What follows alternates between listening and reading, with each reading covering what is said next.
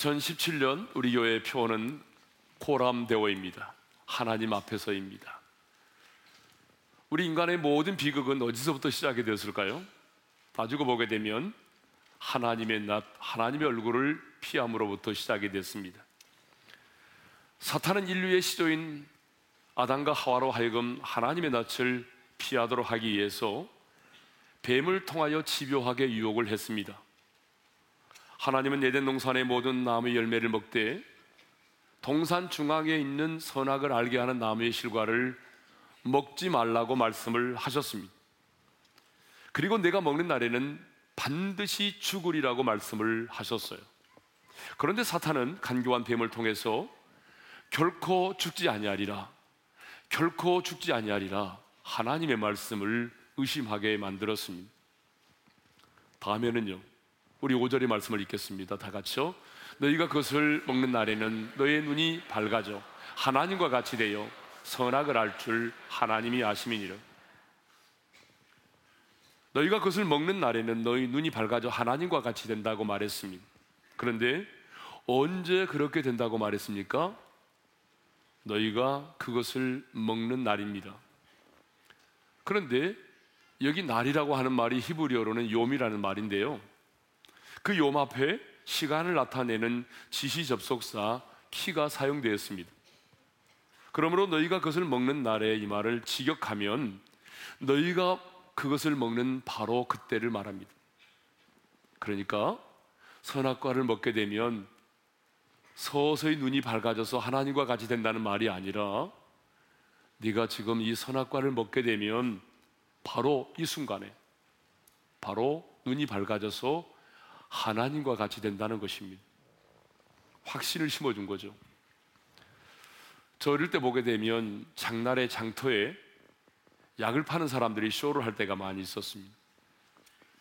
아마 기억하실 겁니다. 그리고 원숭이 쇼도 하고 난장의 쇼도 하고 때로는 막 차력 시험을 보이면서 사람들을 이렇게 불러 모은 다음에 약장사들이 약을 팔기 시작을 했어요. 그런데 그 약장사들의 말을 들어보게 되면 그 약이 만병통치하게 이 약으로 말할 것 같으면 뭐 편비, 어깨 통증, 소화불량 낫지 못할 병이 없습니다. 그렇게 만병통치약이라고 말하면서도 신통한 효용이 있다고 말하면서도 제 기억에 이 약을 먹으면 지금 당장 낫는다라고 말한 사람은 없었던 것 같아요. 서서히 약발이 된다는 거죠. 요즘에 이제 머리털이 많이 빠져서 가발을 쓸까 고민하는 분들이 많이 있는데요. 그런데 가발을 쓸까라고 걱정할 만큼 머리털이 많이 빠진 분에게 어떤 사람이 나타나서 이 약을 머리에 바르기만 하면 지금 당장 머리에 털이 난다라고 말한다면 속는 셈 치고 여러분은 그 약을 사서 안 바르겠습니까? 뭐 저 같으면 하겠습니다. 확신이 너무나 분명하니까요. 근데 이거를, 이것이 바로 사탄의 전략이었다는 것입니다. 사탄의 전략은 이렇게 확신을 갖게 한 다음에 선악과를 따먹게 했습니다. 그런데 안타깝게도 아담과 하와는 이런 사탄의 전략에 넘어지고 말았죠. 그래서 선악과를 먹고 말았습니다. 그러면 선악과를 먹고 난 다음에 어떻게 되었을까요? 가장 먼저 눈이 밝아져서 자신의 수치를 보게 되었습니다. 7절의 말씀을 읽겠습니다. 다 같이 시작. 이에 그들의 눈이 밝아져 자기들이 벗은 줄을 알고 무화과 나무 잎을 엮고 치마로 삼았더라. 선악과를 먹은 아담과 하와는요, 가장 먼저 눈이 밝아졌다는 것입니다. 사탄이 그렇게 말했잖아요. 이것을 먹는 날에는 눈이 밝아져서 하나님과 같이 되리라고 그랬는데 진짜로 눈이 밝아졌습니다. 그런데요, 하나님처럼 눈이 밝아진 게 아니고요. 죄를 짓는데 빠른 눈, 그리고 자신들이 지은 죄로 인하여 찾아오는 그 수치를 보는 눈이 밝아졌습니다. 다시 말하면 자기가 지은 죄를 보는 그 수치의 눈이 밝아졌다는 것입니다. 자신들이 지은 죄로 인한 수치를 보는 눈이 밝아지고 보니까 자신의 모습이 어떤 모습으로 있는 거예요? 발가벗고 있는 거예요. 선악과를 따먹기 전에도 그들은 옷을 입고 있지 않았습니다. 그렇지만 그들은 부끄러워하지 않았습니다. 왜요? 모든 것이 선하고 모든 것이 다 아름답게 보였기 때문이죠.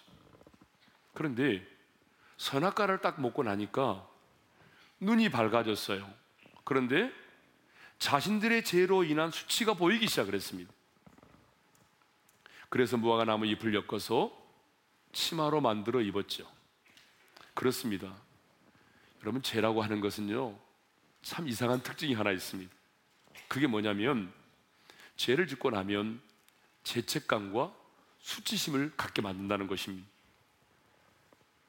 그런데 사람들은 그 죄로 인한 그 수치를 어떻게 하려고 하죠? 감추려고 하죠.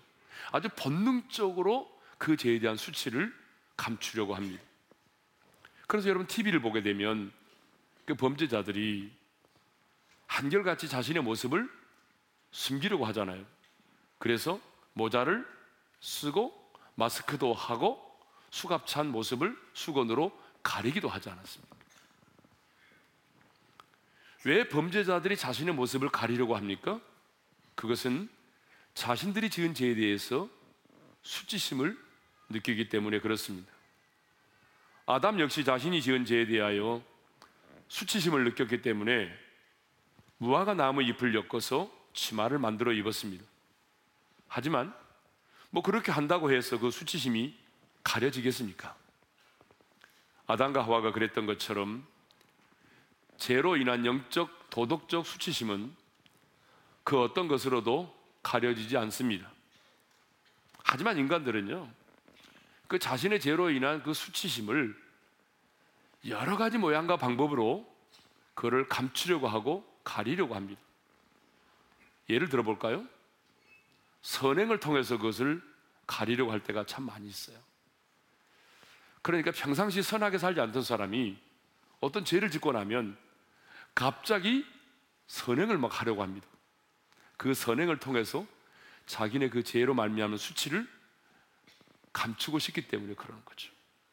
또 어떤 사람은 자기의 어떤 업적과 공로를 통해서 그 죄로 말미암은 수치를 가리려고 하는 것이죠. 하지만 여러분 죄로 인한 수치심은요 그 어떤 것으로도 가려지지 않습니다. 존 브래드쇼라고 하는 사람이 지은 그 수치심의 치유라고 하는 책이 있어요.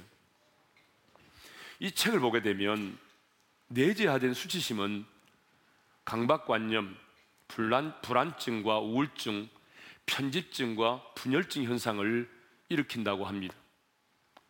어떤 경우에는요, 중독에 빠지게 만든다는 거죠.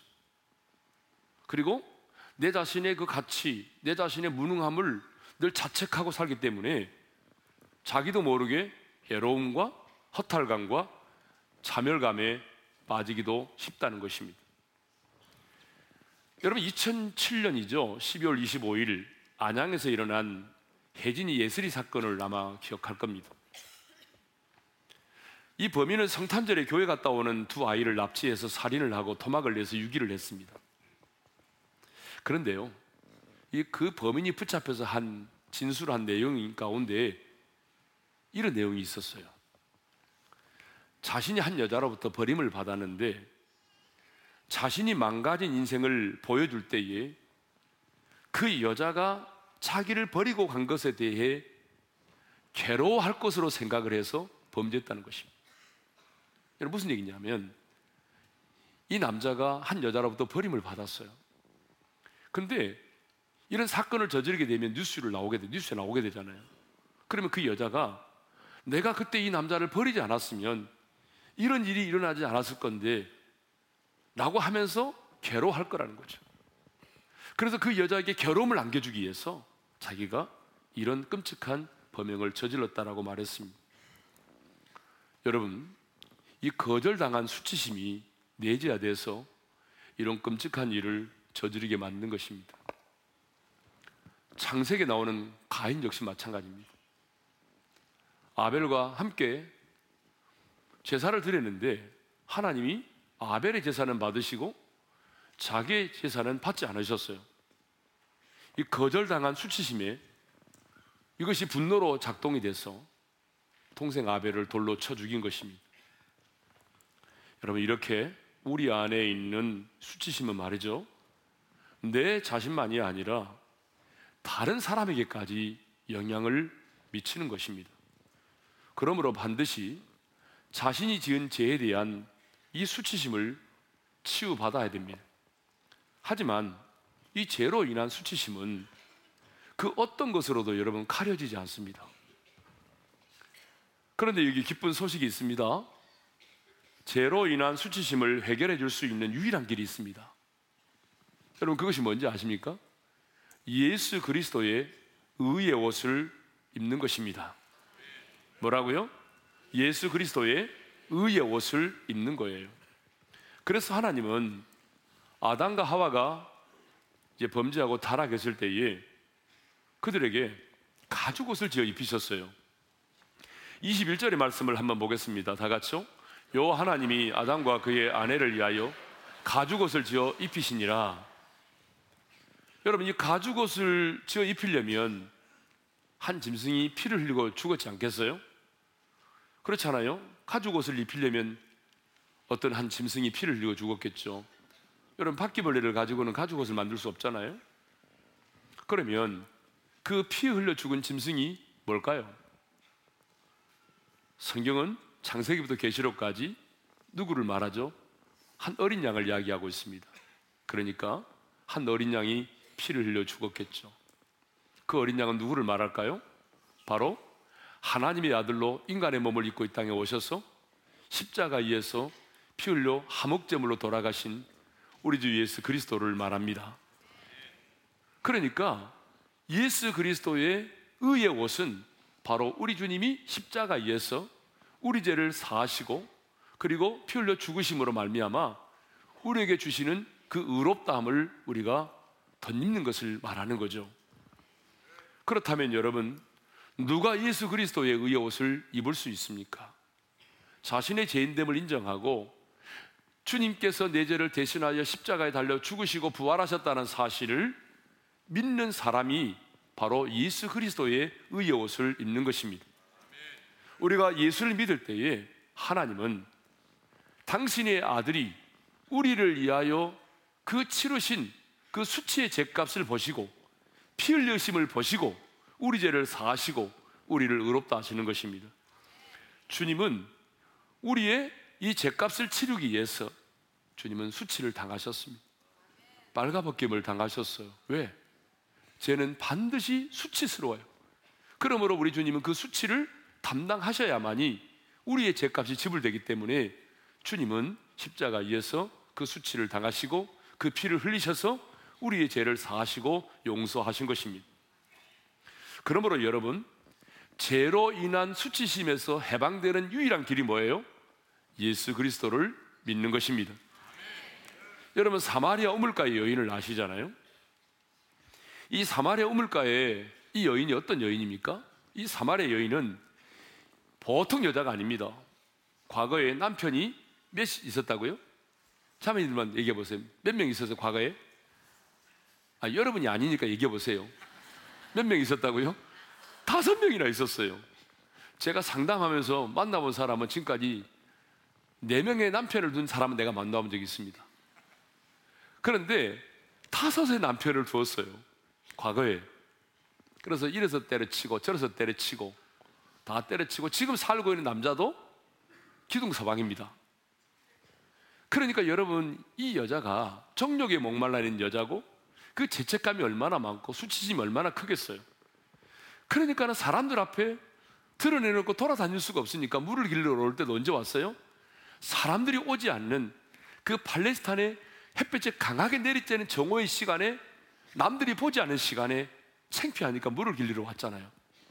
근데 그때 주님을 만났습니다. 여러분, 죄책감과 그 수치 때문에 사람들을 피하여 물을 길리러 왔던 이 여자가 그날 우물가에서 주님을 만났어요. 여러분, 주님을 만나고 난 이후에 이이 여자가 어떻게 변화되는지 여러분 아시죠? 물을 길러 왔던 물동이를 버려두고 시키지도 않았는데 이 여자가 동네 속으로 뛰어들어가서 사람들 앞에서 얘기합니다. 내가 메시아 예수를 만났다. 내가 예수 그리스도를 만났다. 여러분, 그 사람들의 얼굴 보기 싫어서 수치심 때문에 피하여 다니던 여자가 예수님을 만나고 나니까 여러분 그 수치심에서 해방된 것입니다. 할렐루야. 그 죄로 말미암은 수치심에서 해방되니까 여러분 물동이를 버려두고 이제는 사람들에게 나가서 여러분 최초로 복음을 전하는 여전도사가 됐어요. 네? 이렇게 주님을 만나면 예수 그리스도 안에서 여러분 우리의 수치심이 사라지는 것입니다. 그러므로 여러분 죄로 인한 수치심 때문에 힘들어하는 분들 계시죠. 말은 하지 않지만 그 죄로 말미암은 수치심이 내재화되어서 이것 때문에 우울하고 이것 때문에 분열증을 겪고 이것 때문에 중독되고 이것 때문에 분노하는 분들 참 많이 있는데 여러분 정말 예수 그리스도를 영접하시고 그 예수 그리스도 안에서 여러분 그의 옷을 입으심으로 말미암아 모든 수치심으로부터 자유함을 얻기를 주님의 이름으로 축원합니다. 무화과 나무 잎으로 치마를 만들어서 죄로 인한 자신의 수치를 가리고 있던 아담과 하와는 마침내 에덴 동산을 거니시는 하나님의 소리를 듣게 되었습니다. 8절 상반절을 읽겠습니다. 시작. 그들이 그날 바람이 불 때 동산에 거니시는 여호와 하나님의 소리를 듣고 여기서 그날은 어떤 날일까요? 바로 아담과 하와가 선악과를 따먹은 바로 그날입니다. 그러니까 바로 그날에 아담과 하와는 에덴 농산을 거니시는 하나님의 소리를 듣게 되었습니다. 아니 자신들을 향하여 다가오시는 하나님의 소리를 듣게 되었죠. 그러면 하나님께서 이렇게 자신들을 향하여 오고 계신다는 그 하나님의 소리를 들었을 때에 아담과 하와는 어떻게 반응했을까요? 8절 하반절을 읽겠습니다. 시작. 아담과 그의 아내가 여호와 하나님의 낯을 피하여 동산 나무 사이에 숨은지라. 아담과 하와가 보인 첫 번째 반응이 뭐죠? 하나님의 낯을 피하여 동산 나무 사이에 숨었다는 것입니다. 여기서 하나님의 낯은 하나님의 얼굴만을 의미하는 것이 아니라 인격과 존재를 상징하는 것으로서 성경에 보게 되면 도움을 청하고 존경을 표시할 때에 이 말이 사용되었습니다. 그러므로 하나님의 낯을 피하였다라고 하는 말이 뭐냐면 하나님의 존재를 무시하고 하나님과의 인격적인 교제를 끊으려고 했다는 것입니다. 아담과 하와는 선악과를 먹기 전까지 하나님의 임재가 충만한 에덴 농산에서 하나님과 인격적인 교제를 나누며 살았습니다. 그런데 이제는 하나님의 낯을 피하여 숨음으로 하나님과의 인격적인 교제를 끊어버리려고 한 것이죠. 무엇이 아담과 하와로 하여금 하나님의 낯을 피하게 만들었을까요? 바로 죄입니다. 여러분 불순종입니다. 그렇습니다. 죄라고 하는 것은 우리로 하여금 하나님의 얼굴을 피하게 만듭니다. 여러분 사람도 그렇지 않습니까? 하나님 형상으로 지음받은 우리 인간도 여러분 죄를 짓게 되면 그 사람의 얼굴을 피하게 되어 있습니다. 여러분 자녀들이 밖에서 못된 짓 하고 들어오면 곧바로 와서 인사 안 합니다. 그냥 왔습니다 말하고 지방으로 들어가고 문을 걸어고 장구가 안 나타납니다. 여러분 그렇잖아요? 하나님 앞에 죄를 짓는 사람도 예배당에 오게 되면 기둥 뒤에 앉을 때가 참 많습니다. 자신도 모르게 사람은 죄를 짓게 되면 이렇게 사람의 얼굴도 피하려고 하고 또 피조물인 우리 인간은 하나님의 낯을 피하려고 하죠. 하나님과 멀어지게 돼 있습니다. 성경을 보게 되면 요나의 불순종을 말하면서 그가 하나님 얼굴을 피했다라고 말하고 있어요. 요나서 1장 3절을 우리 한번 읽겠습니다. 시작. 그러나 요나가 여호와의 얼굴을 피하려고 일어나 다시스로 도망하려 하여 옆바로 내려갔더니 마침 다시스로 가는 배를 만난지라 여호와의 얼굴을 피하여 그들과 함께 다시스로 가려고 뱃삭을 주고 배에 올랐더라. 여러분 성경은 요나의 불순종을 이야기하면서 뭐라고 표현하고 있습니까? 하나님의 얼굴을 그가 피하려고 했다라고 말합니다. 또 성경을 보게 되면 가인이 동생 아벨을 돌로 쳐 죽였는데 가인이 동생 아벨을 돌로 쳐 죽인 다음에 여호와의 앞을 떠나서 에덴 동쪽 놋 땅에 거하였다라고 말하고 있어요. 여러분 창세기 4장 16절입니다. 시작. 가인이 여호와 앞을 떠나서 에덴 동쪽 동쪽 놋 땅에 거주하였더니 가인이 여호와 앞을 떠났다고 말하죠. 왜요? 그가 자기의 동생을 돌로 쳐 죽였으니까요. 성경은 이와 같이 인간은 인간이 죄를 짓게 되면 하나님 앞에서 죄를 짓게 되고 불순종을 하게 되면 끊임없이 자신도 모르게 하나님의 낯을 피하려고 한다는 것입니다. 하지만 피조물인 인간은 온 땅에 충만하신 하나님의 낯을 결코 피할 수가 없습니다. 아니, 하나님의 낯을 피하여 숨을 수가 없습니다. 그러므로 엄밀하게 말하면 하나님께서 당신의 낯을 피하는 것이 아니라 우리 인간이 죄를 지음으로 하나님의 낯을, 하나님의 얼굴을 피하여 숨는 것이죠. 그렇습니다. 내가 죄를 짓고 불순종하면 나도 모르게 하나님의 낯을 피하게 되어 있고 하나님과 멀어지게 되어 있다 그 말입니다. 그래서 이사야 선지자는 우리가 잘 아는 말씀인데 이사야 59장 2절에서 이런 말씀하고 있습니다. 읽겠습니다. 시작. 오직 너희 죄악이 너희와 너희 하나님 사이를 갈라놓았고 너희 죄가 그의 얼굴을 가리어서 너희에게서 듣지 않으시게 하매니라. 그렇습니다. 우리가 짓는 죄는요. 하나님과 우리 사이를 이렇게 갈라놓습니다. 그리고 하나님 얼굴을 가리어서 우리의 기도가 응답받지 못하게 만드는 것입니다. 그것만이 아니죠. 하나님의 낯을 피하여 숨었던 아담은 10절에서 이런 놀라운 고백을 하죠. 읽겠습니다. 시작. 네가 동산에서 하나님의 소리를 듣고 내가 벗었으므로 두려워하여 숨었나이다. 벗었으므로 두려워하여 숨었다라고 말하고 있습니다. 근데 여러분 이 말은 틀린 말이죠. 벗었기 때문에 두려워 떨고 있다라고 말하는데 이 말은 틀린 말입니다. 아담이 이 말은 틀렸어요. 왜냐하면 아담과 하와는 선악과를 따먹기 전에 발가벗고 살았잖아요. 근데 발가벗고 살았을 때 두려움이 있었나요? 그때는 어떤 두려움도 없었어요. 그러니까 벗었기 때문에 지금 두려워 떨고 있는 게 아닙니다. 그러면 그가 떨고 있는 이유가 뭐예요? 두려움에 떨고 있는 이유가 뭐죠?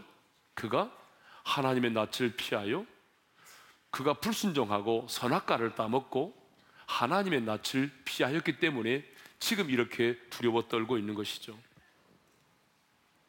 그렇습니다.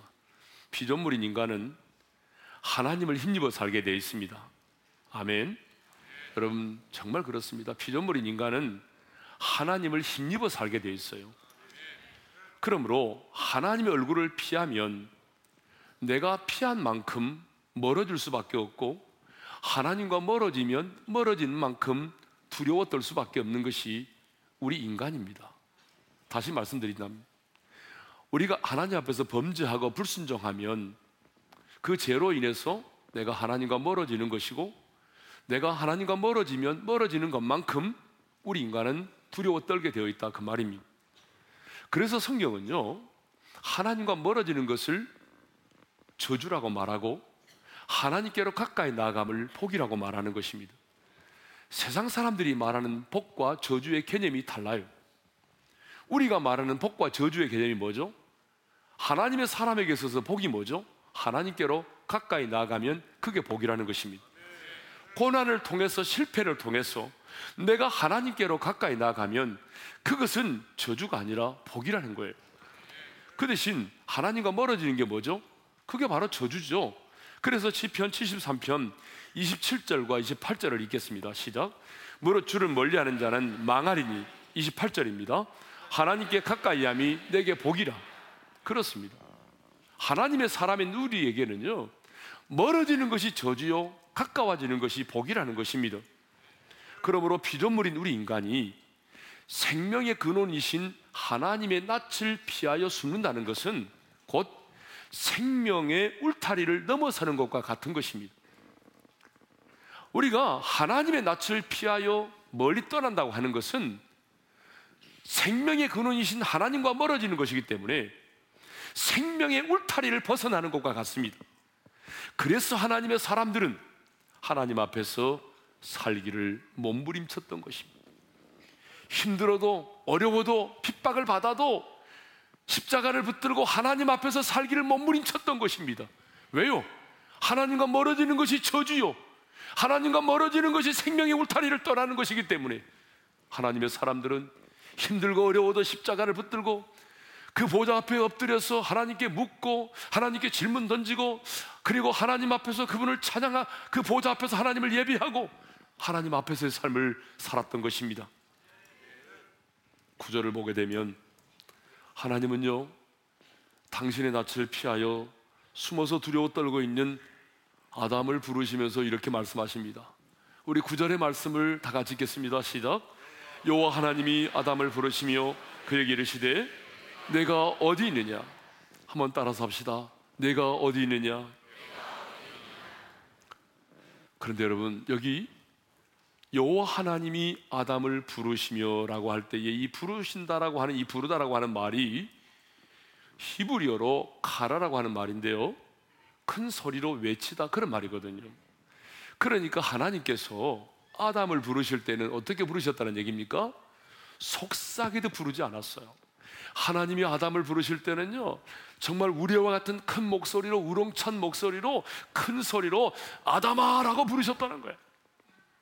그 다음에 이르실 때는요, 그 이르실 때라고 하는 말의 단어를 찾아보니까 일상적인 대화를 나눌 때에 사랑의 감정을 가지고 뭔가를 권면할 때에 쓰는 일상적인 대화를 할 때에 그는 용어예요. 그러니까 이 말을 정리해 보면 이렇습니다. 아담을 찾아오신 하나님은요. 아담을 부르실 때는 큰 소리로 부르셨어요. 아담아 라고 부르셨어요. 그 다음에 이르실 때 내가 어디 있느냐라고 부르셨어요. 그 또래는 그때는 큰 소리로 외치지 않았습니다. 내가 어디 있느냐? 아담아, 내가 어디 있느냐? 이렇게 말씀하셨다는 거죠. 그렇다면 왜 하나님은 아담아, 내가 어디 있느냐라고 물으셨을까요? 정말 아담이 어디 있는지 몰라서 묻는 걸까요? 아니죠. 하나님은요, 아담이 어디 있는지 몰라서 묻는 게 아닙니다. 이 물음은 첫째로 장소적 물음이 아닌 영적 상태에 대한 물음이라는 것입니다. 아담아, 내가 어디 있느냐? 이 물음은 결코 장소에 대한 물음이 아닙니다. 이 물음은 아담이 처해 있는 영적 상태에 대한 물음입니다. 다시 말하면 내 영혼의 현주소가 어디냐? 너의 삶의 좌표가 지금 무엇이냐? 그 물음이에요. 그러므로 아담아 내가 어디 있느냐 이 물음은 내가 왜 그렇게 두려움 가운데 떨고 있게 되었는지 왜 나의 낯을 피하여 동산나무에 숨어 있는지 왜 너와 나와의 관계가 그렇게 되었는지 생각해 보라는 것입니다. 그러므로 아담아 내가 어디 있느냐 이 물음 속에는 아담을 향한 하나님의 애달픈 마음이 담겨져 있습니다. 아담아, 나는 너를 모든 것을 정복하고 다, 다스리는 자로 내가 너를 창조했잖아. 너는 나의 대리 통치자잖아. 그런데 왜 지금 그렇게 두려워 떨고 있니? 아담아, 나는 너를 그렇게 두려움 가운데 떨며 아파라고 창조하지 않았어. 나는 말이야, 너를 그렇게 피하여 숨어 지내라고, 숨어 지내며 살라고 짓지 않았어. 지금 네가 있는 곳은 내가 있어야 될 자리가 아니야. 지금 너의 영적인 상태를 점검해 보라는 거예요. 네가 왜 이 자리에 있게 되었는지, 네가 왜 이렇게 수치심을 갖게 되고 이렇게 두려움 가운데 떨게 되었는지 네 영적인 상태를 점검해 보라는 것입니다. 두 번째로 아담아 내가 어디 있느냐 이 물음은 다시 내게로 돌아오라는 것입니다. 아담아 내가 어디 있느냐 이 물음을 통해서 내 자신의 영적인 상태를 깨닫게 되었다고 한다면 이제 다시 내게로 돌아오라는 것입니다. 더 이상 그 두려움의 자리, 그 수치심의 자리, 더 이상 어둠의 자리에 앉아 있지 말고, 더 이상 나의 낯을 피하여 숨어 있지 말고, 내게로 다시 돌아오라는 것입니다. 나의 형상대로 지음받은 너는 내 품을 떠나서는 살 수 없어. 물을 떠난 고기가 혹시 살는지 몰라도 내 형상대로 지음받은 너는 말이야. 내 품을 떠나서는 살 수 없어. 죽었다 깨어나도 너는 스스로 하나님이 될 수 없어. 죽었다 깨어나도 너는 네 인생의 주인이 될 수 없어. 그러므로 다시 돌아와. 너는 언제나 내 앞에 있어야 돼. 너는 언제나 내 앞에 있어야 돼. 아담을 향하여 내가 어디 있느냐라고 물으셨던 하나님은 오늘 저와 여러분에게도 동일하게 물으십니다. 사랑하는 아들아, 사랑하는 딸아, 지금 내가 어디 있느냐? 여러분은 지금 어디에 있습니까? 아담처럼 하나님의 낯을 피하여 숨어 있지는 않습니까? 점점 세상을 사랑하여 하나님과 멀어지고 있지는 않습니까? 아니 하나님의 낯을 피하여 숨음으로 그 죄로 말미암은 수치심과 죄책감을 안고 여러분 그 불안과 두려움에 떨고 있지는 않습니까? 그렇다면 이제 주님께로 나오십시오. 어둠의 자리에 있다면 여러분 빛 대신 주님 앞으로 나오십시오. 불순종의 자리에 있다면 순종의 자리로 나오십시오. 예배의 자리에서 멀어졌다면 다시 하나님의 은혜의 보좌 앞에 나와 그 하나님의 얼굴을 구하시며 그 하나님의 존전에서 하나님을 예비하십시오. 인생을 살다 보게 되면 아니 바쁘게 인생을 살다 보게 되면 허겁지고 인생을 살다 보게 되면 내 인생이 영적인 상태를 잊어버릴 때가 많이 있어요. 내 영적인 상태가 어떻게 되었는지, 내가 하나님과 얼마나 멀어졌는지, 여러분 내 자신의 영적인 상태를 잊어버리고 살 때가 얼마나 많은지 모릅니다. 그런데 오늘 하나님은 이 아침에 말씀을 통하여 우리에게 다시 한번 도전하십니다. 사랑하는 아들아, 사랑하는 딸아, 내가 어디 있느냐? 어디에 살고 있느냐가 아니에요. 여러분의 영적인 상태를 물으실 것입니다. 여러분의 영적인 상태를 물으시는 거예요. 실패의 자리에 있으신 분 계십니까? 절망의 자리에 울고 있는 분이 계세요? 죄책감으로 인하여 두려워 떨고 있는 분이 계세요? 주님 말씀합니다. 이제로 내게 다시 나오라. 동산나무에 숨어 있지 말고 에덴 동산의 중앙으로 나오라는 것입니다. 나의 얼굴을 구하라는 것이죠. 분명한 한 가지 사실은 하나님께 속한 하나님의 사람은 주님 없이는 살 수 없다는 것입니다. 이것이 분명한 사실입니다. 누가 하나님의 사람입니까? 주님 없이는 살 수 없습니다. 이렇게 고백하는 사람이 심령이 가난한 사람이고 이렇게 고백하는 사람이 하나님의 사람인 줄로 믿습니다. 오늘 이 고백으로 찬송가 415장 2절과 4절을 부르겠습니다. 주 없이 살 수 없네 제 혼자 못 서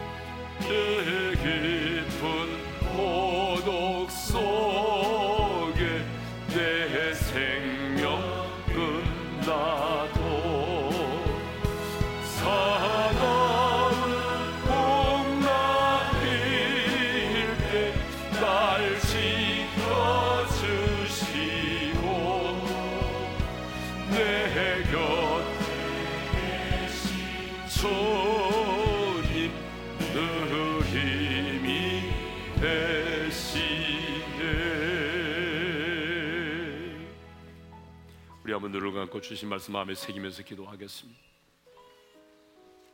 여러분 죄라고 하는 것은요 부끄럽고 창피하고 수치스러운 것입니다 그래서 사람들은 죄를 짓게 되면 하나님의 낯을 피하려고 합니다. 자기 어떤 선행과 공로를 가지고 그 죄의 수치를 가리려고 하죠. 그러나 여러분, 그 어떤 것도 우리의 죄로 말미암은 수치를 가려줄 수 없습니다. 그 죄의 수치를 가려줄 수 있는 것은 나의 수치를 담당하시고 수치를 당하셨던 그 우리 주님만이 나를 위하여 생명의 피를 흘리신 십자가에서 그 피를 흘리신 주님만이 내 제약의 수치를 가려줄 수가 있습니다. 그러므로 여러분 죄책감과 수치심에 두려워하고 잠을 이루지 못하고 고통 중에 있는 분이 계십니까? 오늘 회개하고 예수 그리스도를 영접하시고 주님의 보혈로 다시 한번 여러분의 죄를 씻김 받기를 원합니다. 하나님은 찾아오셨습니다. 그 죄의 수치심을 안고 동산나무 사이에 숨어 두려워 떨고 있는 아담을 찾아오셨습니다. 아담아, 내가 어디 있느냐라고 물으셨어요. 오늘 이 물음은 저와 여러분을 향한 하나님의 물음이라는 사실입니다. 오늘 이 시간에 주님은 여러분에게 묻습니다. 사랑하는 아들아, 사랑하는 딸아, 너는 지금 어디에 있느냐? 여러분의 주소를 물으시는 것이 아니라 여러분의 영적인 상태를 물으시는 것입니다. 인생을 살다 보게 되면 나도 모르게 너무나 바쁘게 인생을 달려오다 보니까 내 영적인 상태를 잊어버릴 때가 참 많아요. 하나님과 멀어지신 분 많이 계시죠. 하나님과 등지고 인생을 사는 분도 있잖아요. 예배 자리에 나왔지만 하나님의 음성이 들리지 않는 분 있잖아요. 오늘 주님이 음성을 들으시고 주님 앞으로 나아오십시오. 우리는 하나님을 떠나서는 살 수 없는 사람들입니다. 주님의 낯을 피하여 숨을 수 있는 사람이 아닙니다. 여러분, 은혜의 보좌 앞으로 나와서 그 얼굴을 구하시고 다시 한번 그 하나님의 임재 속에서 살아가십시다. 주님이 오늘 우리에게 말씀하시는 주의 음성입니다. 주신 말씀 붙들고 수치심에서 자유함을 얻고 오늘 하나님과 멀어진 자리, 등진 자리, 실패의 자리, 수치심의 자리, 그 어둠의 자리에서 순종의 자리로 빛된 자리로 나와 하나님의 임재 속에 살기를 소망하면서 우리 주여 한번 외치고 부르짖어 기도하겠습니다. 주여 아버지 하나님 감사합니다. 오늘도 우리에게 귀한 말씀을 주셔서 감사합니다. 너무나 많은 지체들이 그 죄로 말미암는 수치심과 그 죄책감을 이겨내지 못하고 하나님 아버지 오늘 그 수치심에 매여서 가운데 인생을 사는 지체들이 있습니다. 하나님 아버지 오늘 나를 보지 말게 도와주시고 나의 수치를 해결하기 위해서 수치를 당하신 주님을 보게 하시고 그 십자가에서 나를 위하여 흘리신 그 보혈을 바라보게 도와주셔서 하나님의 그 어린 양의 피로 말미암아 청결함을 얻고 아버지 하나님 모든 죄책감으로부터 수치심으로부터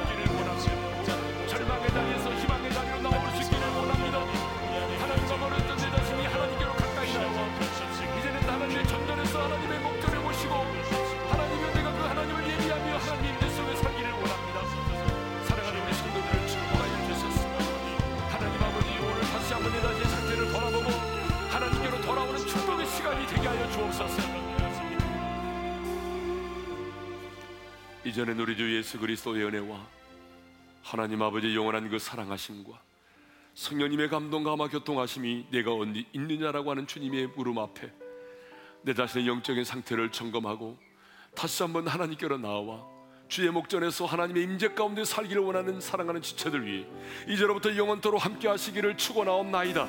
아멘.